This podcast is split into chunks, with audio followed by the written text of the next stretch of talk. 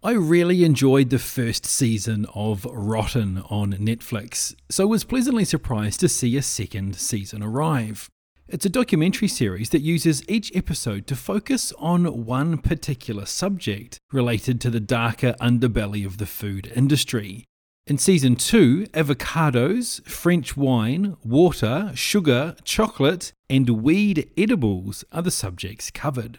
Now, on the surface, these might seem like boring subjects for a documentary, but the way the series and each episode's put together, it really gets you thinking about the everyday items that we take for granted, and how many of them often come from a dark backstory that we as the end user know nothing about.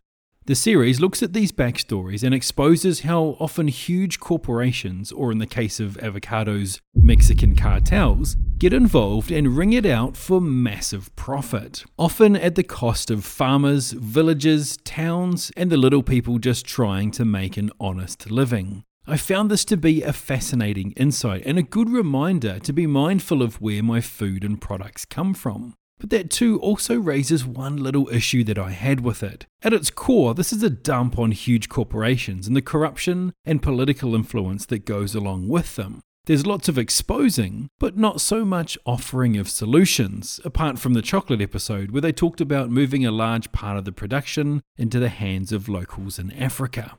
For me, if there were some suggestions on solutions presented, it might have offered a bit of hope rather than being a bit depressing.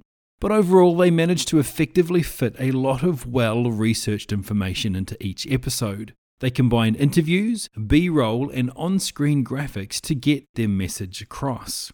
Season 2 was once again engaging, and I'll be checking out the third if they make one. The human population grows every day. The question is how humans provide for each other. What they ought to be thinking about is where does this come from? There are a number of reasons why you need to be skeptical of what you're seeing on the labels. The bottled water industry has made something out of nothing. They get their water from tap water. The focus is just about making money. As long as the farmer is paying the price for our cheap chocolate, there's no way it can be sustainable. You are playing with people's lives. Growing sugar is like printing money, and they would like to do as much of it as possible.